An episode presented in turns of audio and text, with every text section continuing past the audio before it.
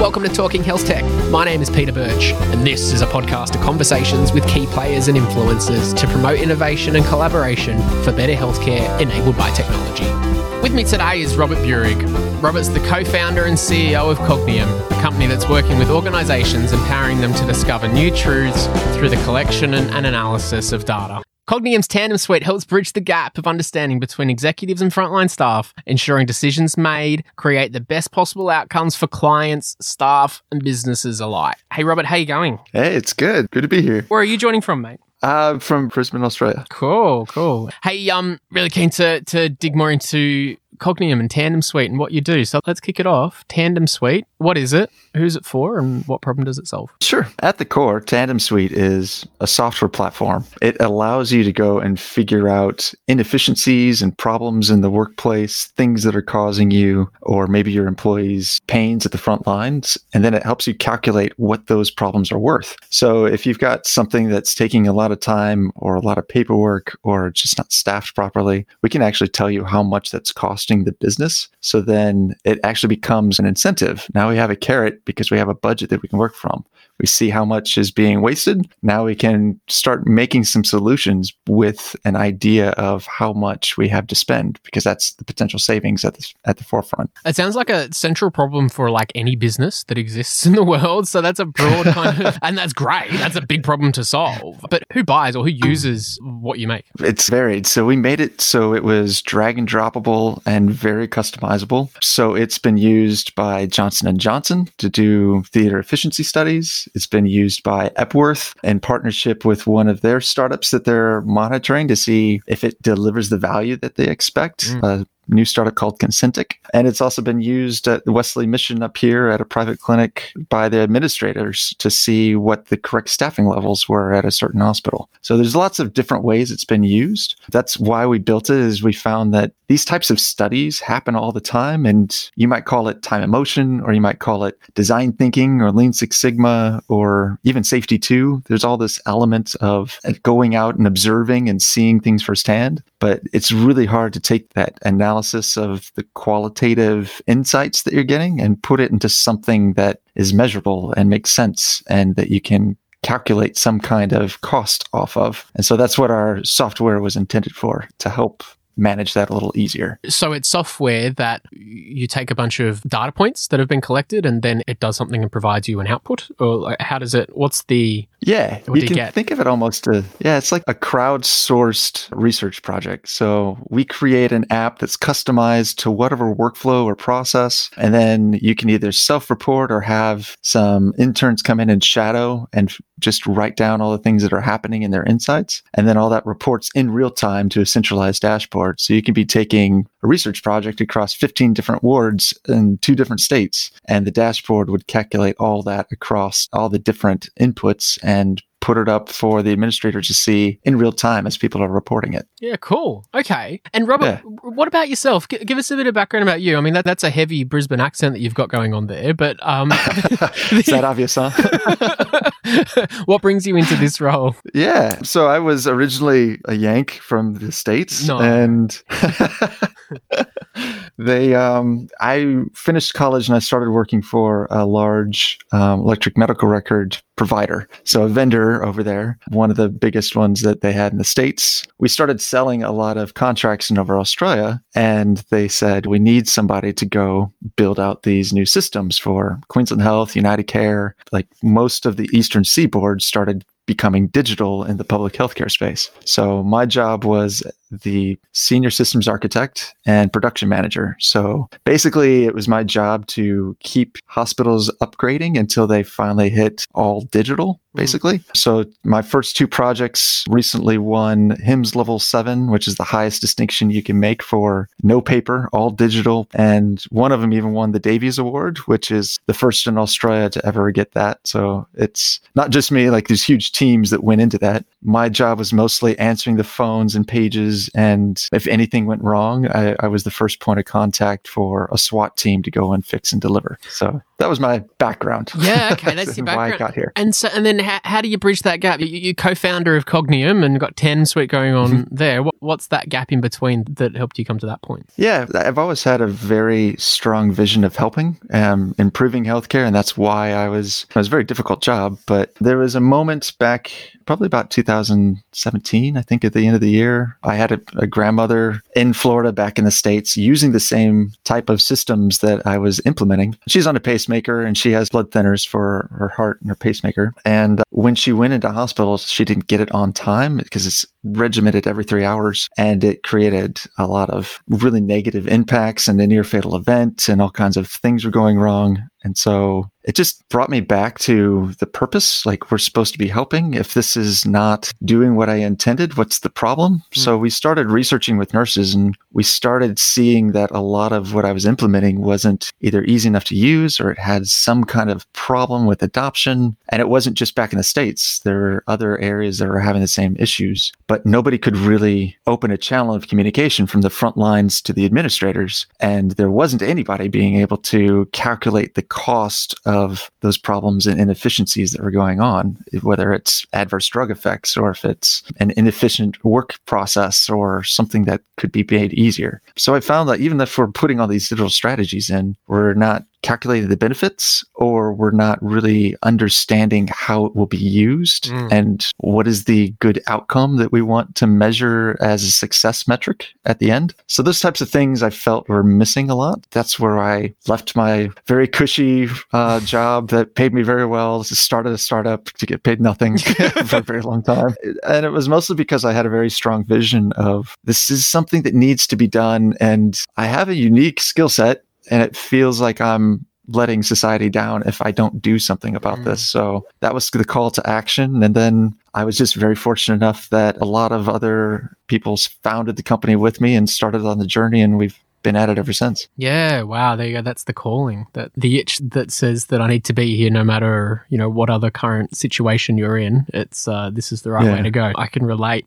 So the, if I think as a uh, health tech or a med tech or a digital health startup, from my experience, a big challenge is demonstrating the why, or the what's the benefit or the return on investment of a solution, of a product. Do many companies demonstrate that within the health tech, med tech, digital health space? I find that startups are really bad about being able to quantify and communicate their R O I in a way that makes sense at different layers. So it might be patient outcomes is your big winning selling point. But then I've heard startups get through a six-month trial with a hospital. They get in front of the board of directors, the C F O. And when they're asked, great, you had six months. What was my return on investment for this project that we did with you as a trial? They speak back to the patient outcomes and mm. the delivery of the system. And what they're wanting to hear is, how much money did you make me? Because most hospitals have a, a very small amount of funding that they have to capitalize on. So you have to prove you're not just a cost, but you're an investment that brings back revenue.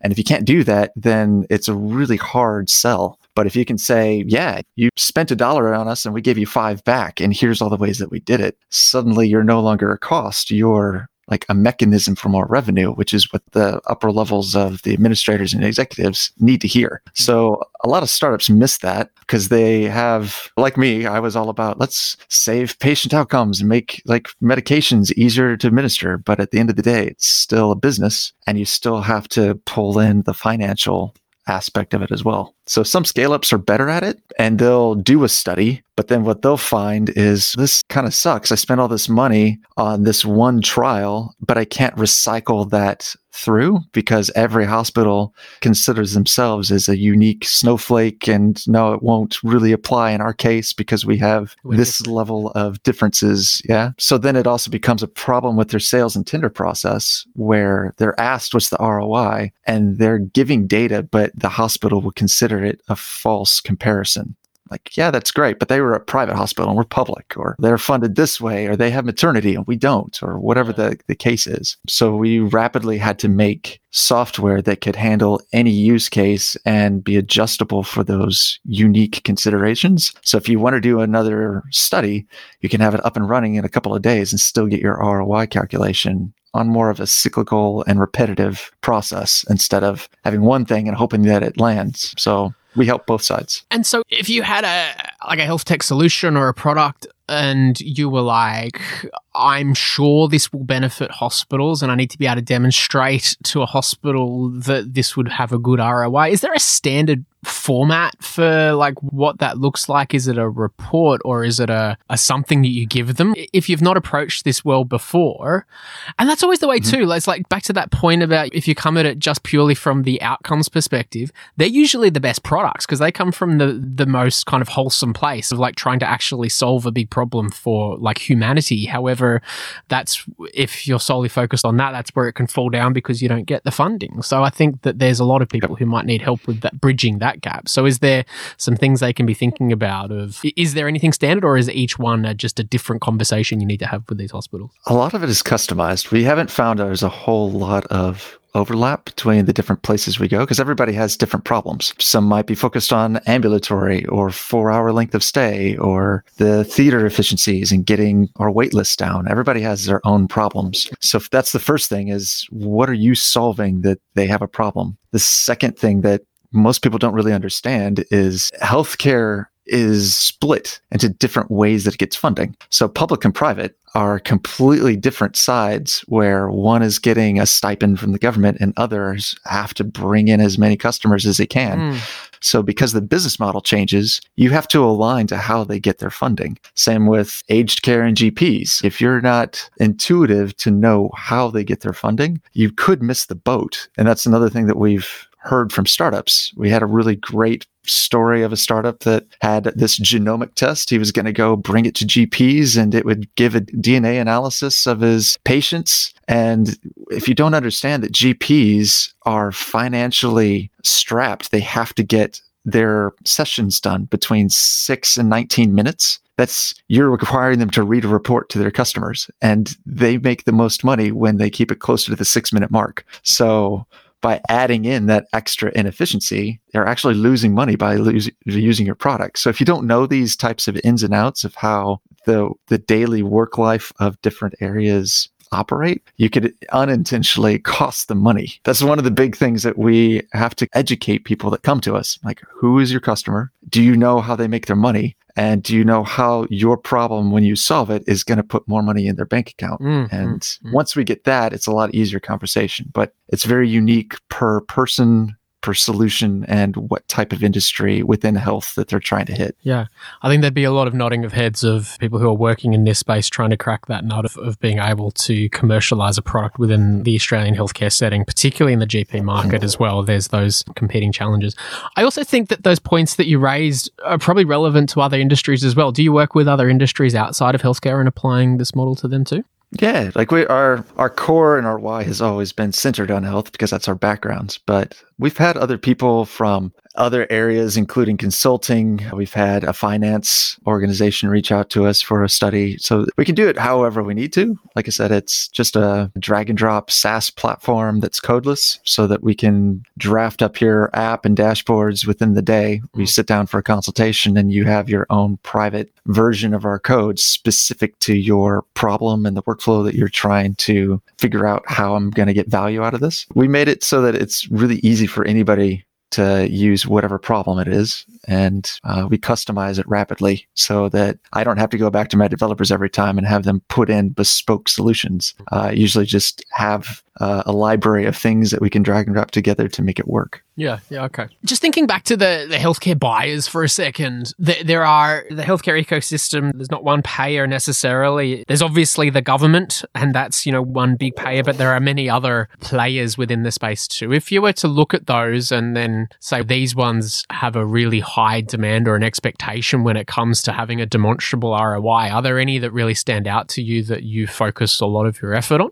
If we could keep our doors open, that was one of the benefits of getting the Advanced Queensland grant is it gave us the ability that we could be a little bit more wide with who we help. So we've Like, I'll use an example. We had uh, a Wesley Mission clinic. They came to us and said, we've got a problem where our staffing ratio from nurses to patients is five nurses to one patient. It was the flip of what you'd normally see yeah. in a normal hospital setting, wow. right? Yeah. But when we go talk to the nurses, they were all saying, we are understaffed and there's not enough time for patient care. So there's something disconnected between the perspectives of both sides. You have the executives up top that see the horizon, but then you have people at the front lines that feel the pain of the everyday. So when we went in and did a study, we found that they were both correct. They were understaffed and they did need more help. They just didn't need more nurses particularly. What they needed was patient care workers and people doing more janitorial work, because when we measured how much of different activities registered nurses being paid top dollar were doing, we found that those registered nurses were spending a lot of time answering the door, doing administrative work, taking care of janitorial stuff, the stuff that patient care workers normally do. And we asked them, why do you do this instead of your patient care workers? They'd say, well, our patient care workers are never to be seen. They're super lazy. We don't know what they do all day. We go and talk to them and we measure what they're doing, and they're one hundred percent flat strap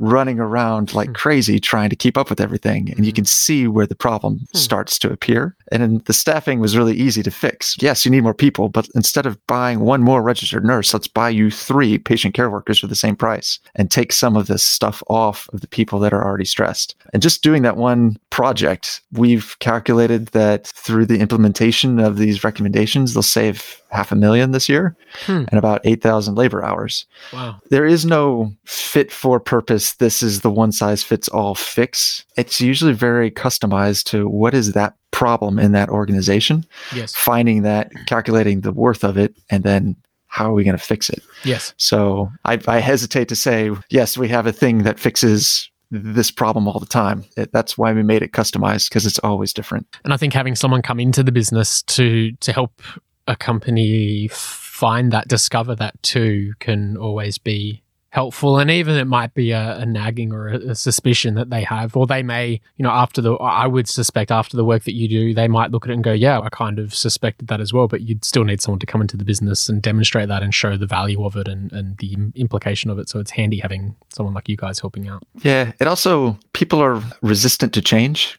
Change at an organization is just like the human body. Like, we will attack change because we kind of have a natural immune system against anything mm. doing things that are unfamiliar. So by having data to show, like, it is worth doing and it's worth pushing through the uncomfortableness of a change, it, it allows both people to feel heard, to the, have that communication path from the front lines and the executives to all be in agreement, and to kind of squash some of the dissenting Um, opinions with, but this is the facts and the data. So it, it makes it easier to facilitate those kind of change managements and, and projects. Cool. I, I think that the, the point about change management in healthcare is one that a lot of people would also relate to as well. So speaking to some themes people are pretty familiar with there. Hey, you mentioned the Advanced Queensland Ignite Ideas grant. Tell us a bit more about yeah. that and what that involved. It took a lot of us just keep trying, basically. Yeah.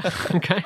No secret to it. We just kept writing grants until we finally got one. But yeah. I think that was our second Ignite grant application. And out of three hundred applicants, they selected fifteen, but they had a theme, which was, how are we going to recover from covid nineteen and help businesses? And so they, so they cherry picked the fifteen they thought that were closest to that theme. We just happened to be kind of one of the front runners when you look at it that made a good match. So for the Ignite grant, a lot of it is luck. They're going to have a theme. They're going to look at mm. who are the players around this idea of where we think the industry needs help. And they're going to fund the startups. But you won't know what that is ahead of time. We wrote our grant in December. The theme wasn't even announced till like March. It's very much luck of the draw. But yeah, like, I've got a fantastic writer on my team. Her name's Zoe Savick. And I'll throw her under the bus. If you want some tips, she is fantastic. Hit her up on LinkedIn. We'll put her um, personal I don't know phone how much number in this. Uh, in oh, yeah. Uh, yeah, no, maybe not. But yeah, no, uh, she loves to help people, and she's got a great voice for writing. So she can usually give a couple of tips here and there if, if somebody needs the help. But yeah, the grants have been a major player with our success. So we've been very fortunate with the ones that we've raised. Yeah. Okay. Grants more generally, uh, especially for, uh, you know, that's a great way for a startup to get off the ground. And in healthcare, that's no exception. Is there some advice or, like, you know, the top three things you'd recommend for a company to do when they're applying for a grant? Be, I guess, just open to, it doesn't always have to be money in your bank account. So we came up, there's a Microsoft for startups, and we applied and got the first year of all Azure servers that we wanted to use for free. We went to HubSpot and said, what startup kind of pricing do you offer? And they gave us the full platform for ninety percent off for the first year.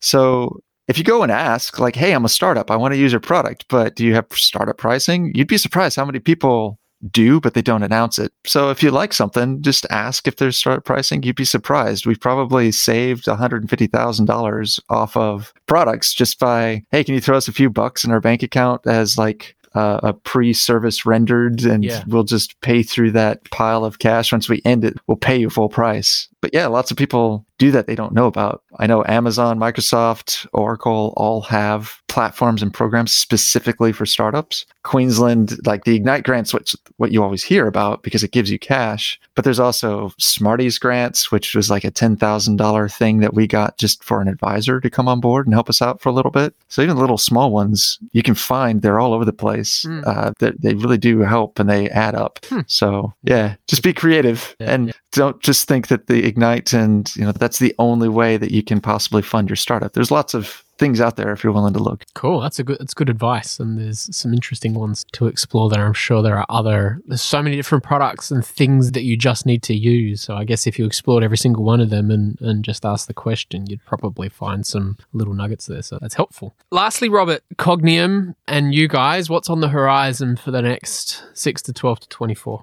Uh, six months from now, I we hope to have made all the milestones for the Ignite grant, which requires us to be pulling in a certain amount amount of revenue and have a certain amount of customers that we're helping. And, you know, there's milestones that we have to achieve to get the full scope of the, the grant money. In twelve months time, we want to be able to stand on our own two feet and not have to raise more and constantly have to get extra funding to cross the gap in salaries and stuff that people need and yep. uh, be profitable enough to keep scaling. Right now, we're just opening our doors and taking on lots more clients and uh, hopefully three this week. If everything goes well. Cool. and right. uh, yeah, it's been, a, it's been a great week, actually. Hopefully, we'll be able to help a lot of startups, scale-ups, and hospital systems all figure out what they can do to make things better within their organizations, get more profitable, have better outcomes. And we're just there to help and support and cheer them on. So yeah. that's the ultimate goal. Excellent. Look, I'll put all your, your details in the show notes, and you can find out some information about Cogniom on the Talking Health Tech website as well. So make sure you check out that. Get in touch with Zoe or Robert if you do need a hand with anything or wanted to have a chat about some problems you're facing. There's some pretty common problems that I know many organizations across the healthcare and health tech space uh, will face, and there's a lot of valuable insights that can be provided. So keep an eye out for that. Robert, appreciate your time. Good luck with those customers coming on, and good luck with it all. Thank you so much. Appreciate being here. Thanks for listening to Talking Health Tech. My name is Peter Birch. Make sure you go check out our website for all our resources, including this podcast and the largest directory of technology solutions available to Australian healthcare practitioners today. Until next time, I'm out of here.